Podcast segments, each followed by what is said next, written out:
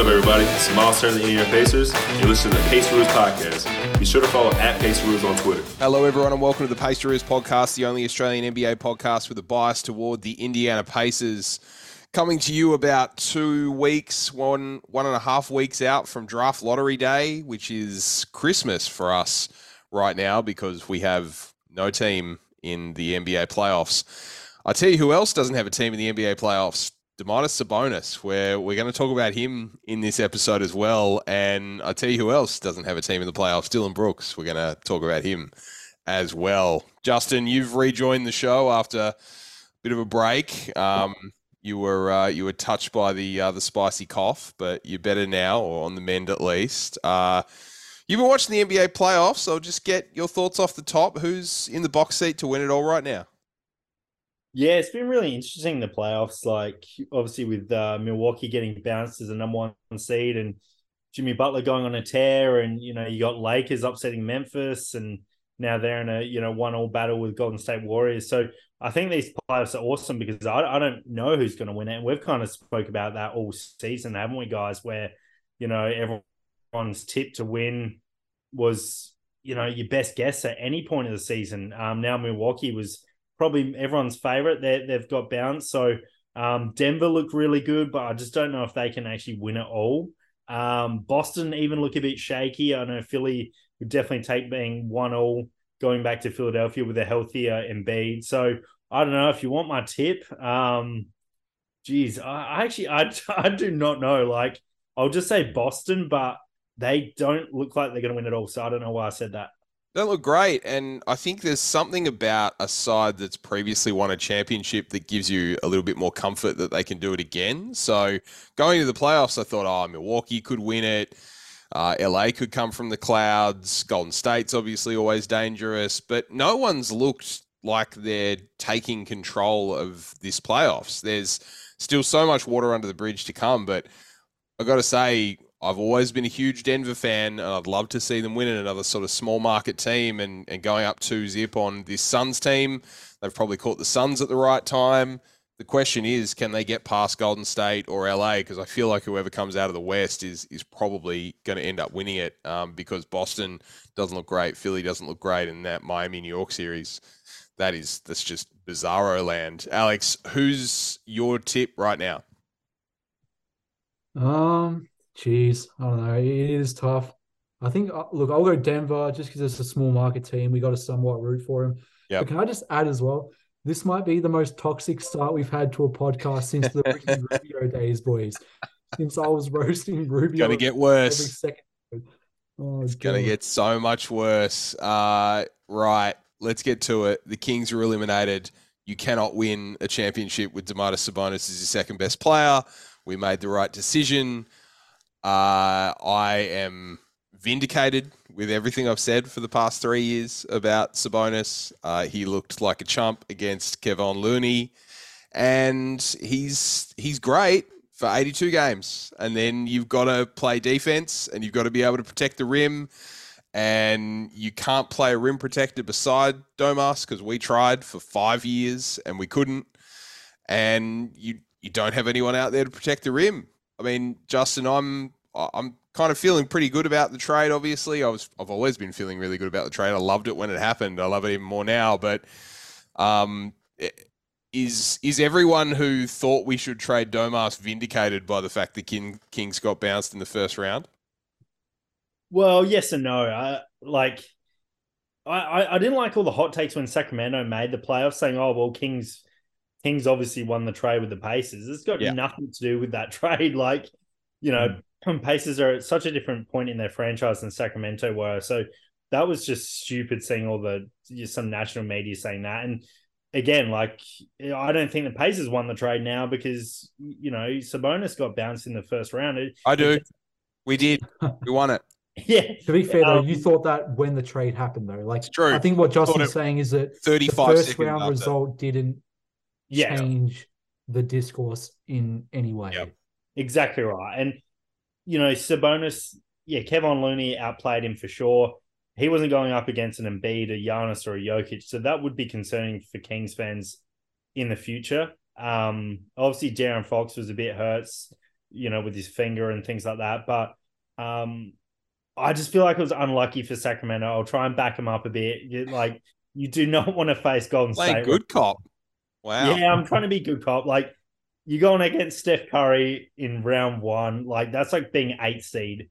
Like game seven, you got Steph Curry dropping 50 playoff all time high. Like I don't know. I, I, just kind of feel bad for him as well. But yeah, everything is uh, said, Adam is right about Sabonis. And that's what Kevin Pritchard alluded to, like not long ago in a press conference. He said, you know, we don't have a superstar. And Sabonis yep. got um, offended by that. But it is true. Sabonis is not your superstar type player who's going to get you to a conference conference finals.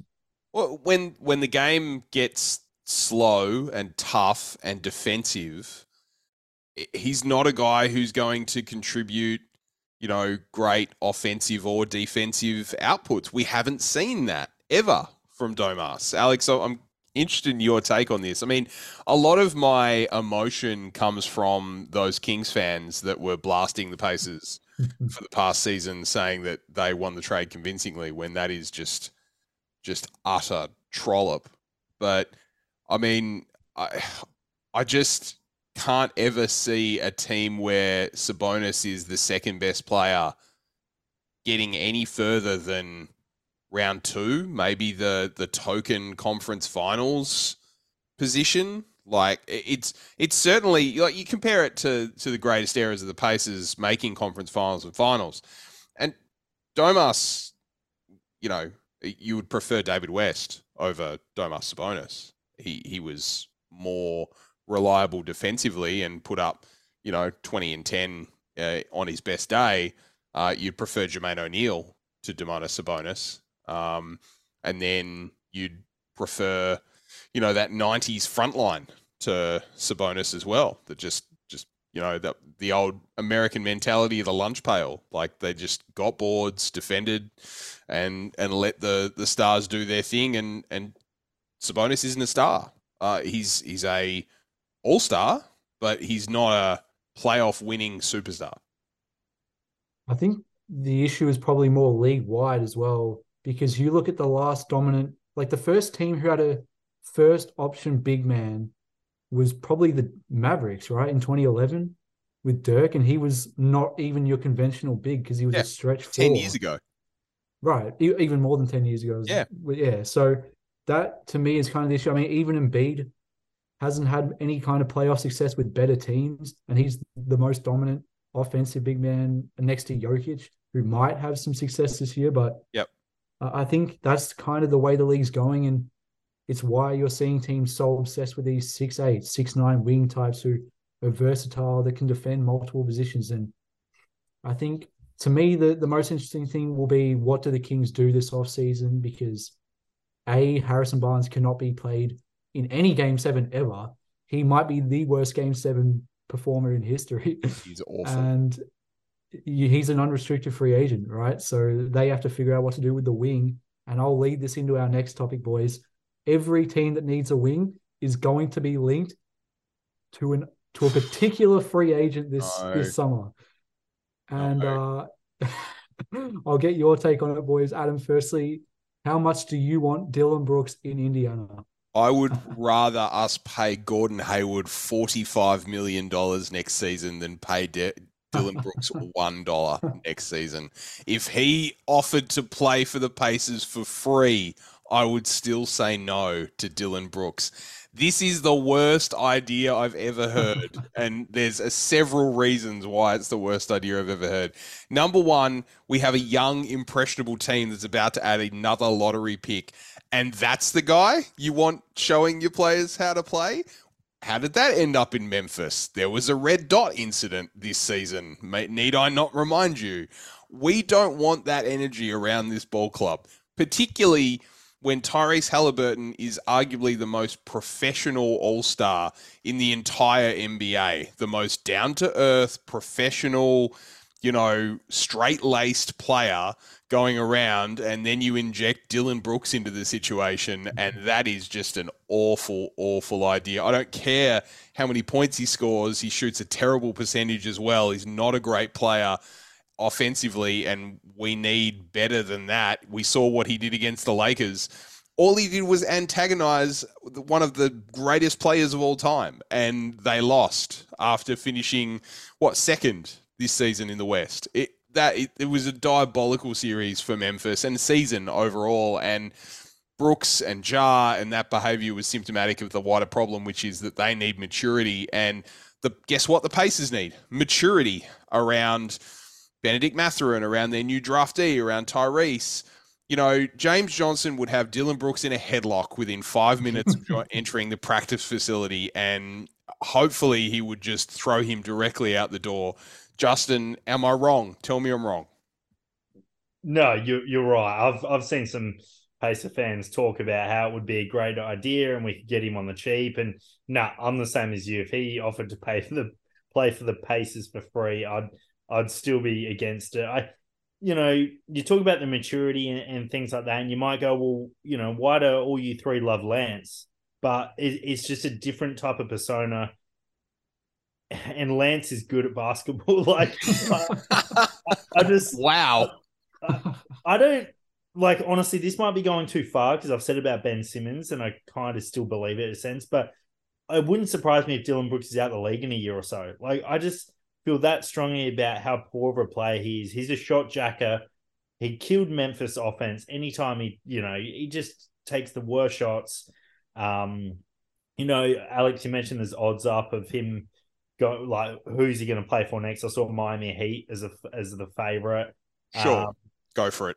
They've got yeah. more adults to to try and deal with his crap. I mean, he wouldn't get a spot on the Tasmania JackJumpers at this point because he's a bad cultural fit, and uh, it's it's not happening for Dillon Brooks. It, it, he needs to go somewhere with a bunch of adults that can tell him to shut up when he needs to shut up and can pull him into line. And you know, heat culture, that sort of meme worthy stuff they spill, perfect in my view.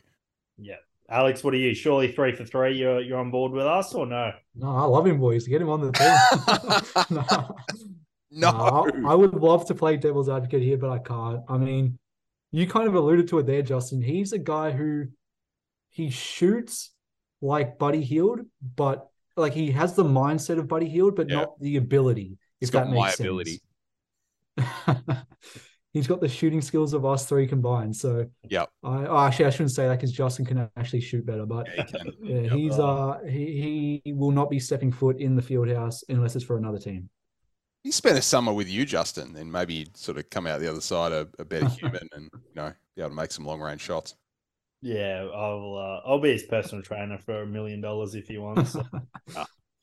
um, maybe he and Buddy can get together. Buddy can teach him how to shoot. He can teach Buddy how to defend and then like out the other side. Maybe that's a that's a deadly combination. Um, well, I just think before we move on, Adam, and I'll try not swear in this little segment, but the I said crap. It's okay. Like I was going to say worse than that, yeah, but. Yeah. The the weakness of coming out in the media and calling out LeBron, which he said, and then yep. then ducking after every game you perform, like that's weak.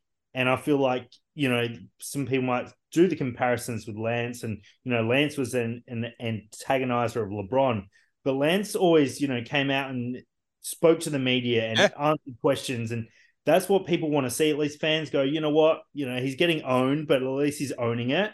Dillon Brooks just skipped out in the media, and that's what I think NBA fans are like.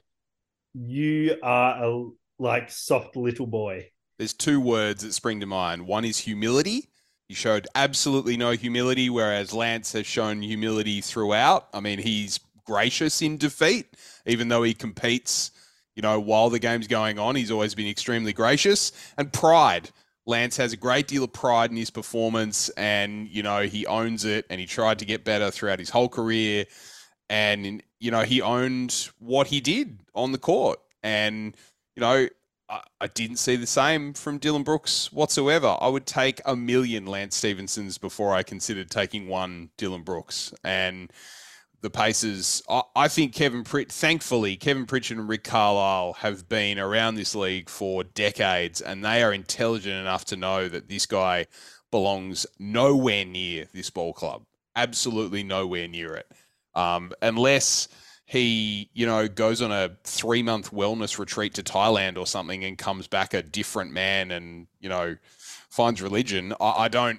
I, I just can't see this going any way other than he's going to have to tail between his legs, go to a team that with many established veterans and many strong personalities like the Suns, like Miami, that are just going to pull him into line and say, you can't do that around here. Our culture is different. You need to fall into line with our culture. You don't get to set our culture. And he set Memphis's culture over the last couple of seasons. And it's no, you know, it's no um, coincidence that Steven Adams was missing time and all of this kind of came crashing down because I feel like Steven Adams is the type of person that would tell him to calm down um, if required. I mean, there's a guy that later in his career off the bench I'd love to see in Indiana because he was able to kind of temper all of that noise in the Memphis locker room this year, Alex. And, you know, it seemed like he was kind of the glue holding the whole thing together. Yeah, they got a bit unlucky in general with with injuries this year, and Steven Adams was a big part of that. But I think that, I mean, what what does it say to other teams though? This is my biggest takeaway. If the team who employed you over the last four or five years is saying, we don't care if you will take the biggest pay cut in NBA history, we still don't want you back. What does that say about you, not just as a basketball player, but as a character in the locker room? Yeah. To to the other 29 teams in the NBA. So that that's my rounding, I guess, thoughts on, on the Dillon Brooks situation.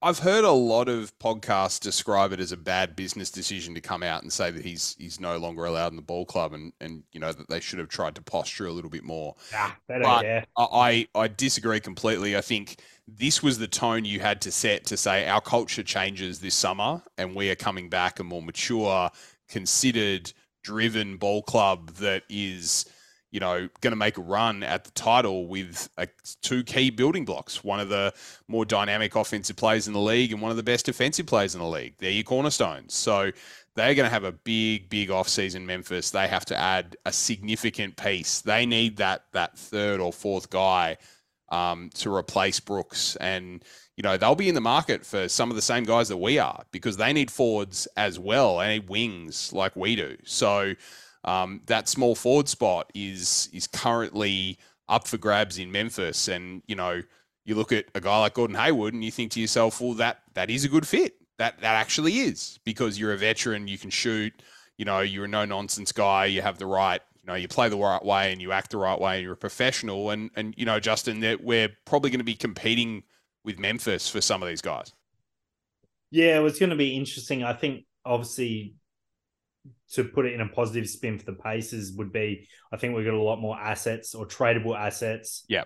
More cap flexibility than Memphis. But would free agents prefer to go to Memphis because you've probably got more of a realistic chance of being a contender in the next two, three years and playing alongside Morant. But um, yeah, it's going to be interesting this NBA offseason. Um, like, obviously, like you said, the draft lottery is two weeks away, Adam. So I don't know. We all we all we were thinking we're standing put at pick seven or eight, or we we thinking we might move down at all. Anyone got a magic ball? Anyone got I, the spring fields yet? I can't see us moving down. I, I unless unless it's a you know borderline all star caliber player like everyone drink OG Anunoby. Um, I, I, can't see us moving down at all. I can see us moving up. I can see us packaging our pick and buddy and other stuff to try and get into Dallas's spot or Portland's spot if they jump up significantly. Um, and and even you know you look at teams that are completely looking to completely rebuild, like Houston. Don't know where they're at. They they you know only just got a, a new coach as well, so they may want to get a couple of youngsters in, and they may want a couple of different picks, or they may want more veterans in the locker room to try and guide that. I mean, you never know. Houston might get the third pick and then try to get Miles off us to get him back to Texas. You know that that's that's a very realistic possible option to get more adults in their locker room. That's another team that struggles with immaturity but just can't win games compared to Memphis. So I, can't see us trading down because this is the last chance we have to try and get uh, a good kid in. Alex, I, there's no other chance on the horizon for us. We're, we're going to be a playoff playing contender next season. Yeah, I'm, I'm going to be honest with you guys. I'm two years of the lottery. That's enough for me. Yep. I don't know how teams like, I don't know how fan bases of the Knicks do it every year or Magic. You know, yeah, or, or even these teams who have done it for like the Kings. How long were they in the lottery for? I don't yep. know how you guys deal with the stress. Last year was worse because we had better odds. This year, I'm like, all right, well, let's be honest, the the lottery odds probably not going to go our way, but yeah, I, am more than fine if this is one of our last seasons in the uh in the lotto standings. But it'll be interesting because like we're all in agreement, we're not going to bring five rookies in. So regardless of what they do with the top ten pick we have, the other picks we might not take another rookie into the next season. So it, will be super interesting to see the uh, the way Kevin Pritchard goes because I've talked about this, but have we ever had this much ammo in one off season to work with? We and, have and a I, lot. I think you've got Brooklyn as a tra- willing trade partner as well. They've got guys like Cam Johnson and Cam Thomas that, you know, Cam Cam Thomas was scoring 40 points in a game and then getting DNPs. Uh, I mean, you you can't tell me that uh, he's part of their future plans given the inconsistency of his playing time. I mean, and you'd have to make the call, Justin, to say, well, you're not playing this guy anyway, so do you want two late first round picks for him? Yeah, hundred percent. I feel like he'd he'd be a lethal weapon to bring off the bench, and uh, that that's going to come a lot with what we do with Buddy Hield. I feel like if you watch Kevin Pritchard's post year press conference, he was alluding to if Buddy's happy with being that sixth man, we'll bring him back. But if he wants to be a starter, then we might have to look elsewhere. So and that might be one of the first conversations you have to have to see where this team goes moving forward. Because, yeah, I'm. I'd love for Buddy to stay as a six man. I think that's his ideal spot behind behind Mathurin. And then if you know someone were to get hurt, Buddy can just go into that starting lineup real quick and easy. But yeah, I, I just feel like the Pacer fans' contingency on Twitter a bit feel like we're an OG Anunoby away from like home court in the playoffs, and I just don't think we are. I think no, yeah, I think there has to be bigger and better moves than that. Um, I'm pretty low on OG after the last season watching him. Whether he just was unhappy in Toronto and maybe a fresh scenery will, you know, do him good. But I just feel like we need to do a lot more than just an OG Anunoby trade and and losing draft picks and Duarte and a Buddy Hield. I don't think that improves us that much. So let me ask you, Justin, because Alex and I discussed it last game. If we ended up with pick two, then mm. firstly, who is your preference for pick two? Um, and secondly, would you consider trading pick two for? I'm going to go with another Brooklyn guy, Mikal Bridges. Yeah, well, it was a very interesting chat. I did listen to you two talk about it, and uh it's it's so hard because I'm torn of just pick, you know, pick the best available player no matter what. You know, yep you can be burnt if you do not do that. And it, you know, teams have done that in the past where they've traded it and you've gone, oh my god, like who cares? They should have just drafted that guy. Um, so I think you two were against drafting Scoot, which I totally understand. I was for it. I was for it. You, yeah, yeah. Alex was yeah. for it. I was I was against it to start with, and then I read the gun stuff, and then I was like, mm, maybe I'm wrong here. yeah, I'm wrong. I I I think I would draft Scoot because I think he's going to be a star. Like he he looks so good to me. But yep. yeah, then you've got that Halliburton positional thing, and then yeah, what what sort of offers would we get from number two? I don't know. Would that would we get an all star for pick number two? I think Jaylen Brown. Ooh. Yeah, yeah. Oh, yeah. I mean, if if the Celtics flame out against Philadelphia, then Jaylen Brown is very much on the table, and I think um, I think Bridges is definitely in play as well, and he was playing like an all star after he got traded. So, uh, and he just he solves a lot of our defensive woes um, if you if you stick him into the starting lineup. So, I, I feel like if you did get the second pick, then you've got there are a lot of offers that could potentially be sent your way um, from teams that are in positions to start thinking about tearing it all down. Um, you know, you you wouldn't. I we'd probably get offers of players like Bradley Beal, who I would want absolutely no part of. Um, I want no one from the Hawks whatsoever. I do not want Karl-Anthony Towns anywhere close to this hmm. team. I, I think he um, he's the anti Dillon Brooks in the worst possible way. Um, but yeah, I, I think we'd have a lot of offers for the pick. Um, Alex, anyone that you think of that could be offered for the number two pick if we were so lucky? Yeah, I think those are the, the main guys, but you have to wait really for the dominoes to start falling because every offseason now, right? Like this star player wants out. This team's blowing it up. So I think that that'll be the biggest factor because people didn't really know if the Jazz were going to trade Mitchell yeah. and Gobert. Mm. Like that was kind of a uh, maybe, maybe not. They ended up trading Mitchell to the Cavs. So if that opportunity arises where the Celtics flame out or this other team flames out and they're trading guys all of a sudden, that's when you jump on it. And the good thing is the draft doesn't happen till June. So, you know, you'll you'll get to wait till that uh, I guess the end of the playoffs to to actually make that decision. But obviously this is a pretty big hypothetical. The Pacers are probably not going to move up anyway. So it uh, doesn't really matter at the end of the day, does it?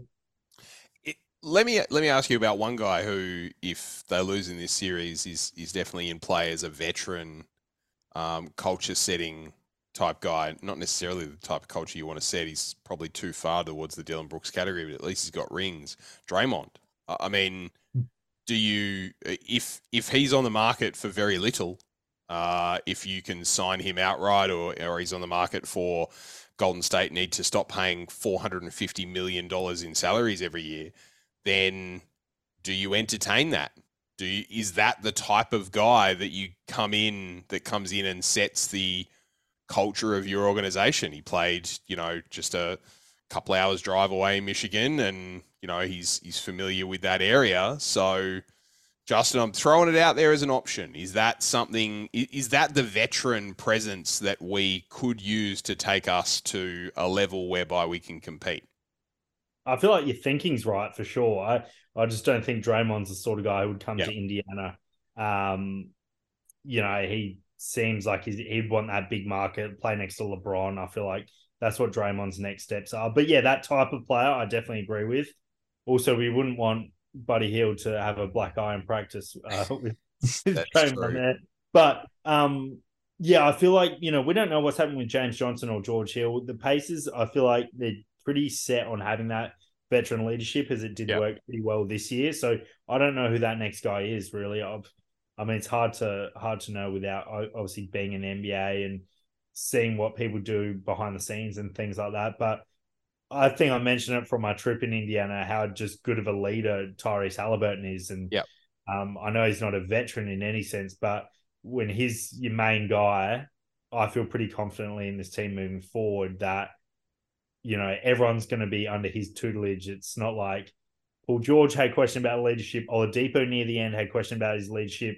The Brogdon and Sabonis thing, they just aren't leaders. They're not natural leaders. So we had issues there. But I feel like moving into Halliburton now, the Pacers are probably um, best position they've been in years in, in that sense. Well, he wants to be a leader as well. I mean, Alex, you, we were talking before the episode about his um, his media appearances have increased a lot. He he had that commentary on the Jordan Poole shot that went viral this week. I mean, he's he's putting himself out there. Is there a chance that that he ascends to the level of a Paul George, uh, and we see Halliburton jerseys in Footlockers here in Australia? um, geez, I don't know. We could have LeBron and they wouldn't stock Pacers jerseys in in Australia. I don't think, but it's uh, it's funny because I was telling you guys, yeah, that clip went so viral. Obviously, it's pretty funny video, but what did it have like three million views or something like that? Yeah. And Halliburton, listen, all, all I'll say is that he hits those shots. So I think in his mind, he's right in saying he would shoot that. Now Jordan Poole and Halliburton are not the same level of players, so maybe that's where he went wrong. But yeah, it, it is interesting. What I'll ask you guys though is kind of on the same line of thinking. Do you think Halliburton will be like one of the next line of signature shoe guys? I is he signing with Li-Ning? Like, uh, I, am not. I, with with great respect to Tyrese, I, I, mean, I, I, I can't see him getting. If we go through, I'm, I'm just, I love sneakers, so I, I would love. Chris Paul got like a Jordan shoe for half an hour, but yeah, I mean, Chris Paul had many, many shoes with Nike. Um, Chris Paul also played for obviously New Orleans, and then he went to LA. But I think he got his shoe deal before that. I I can't see Halliburton getting a signature shoe in the next year or two. Maybe if he, you know, is a perennial all star, then he'll get one. That, that's what I was. You know, that's the line of thinking I was on. Like yep. in four or five years.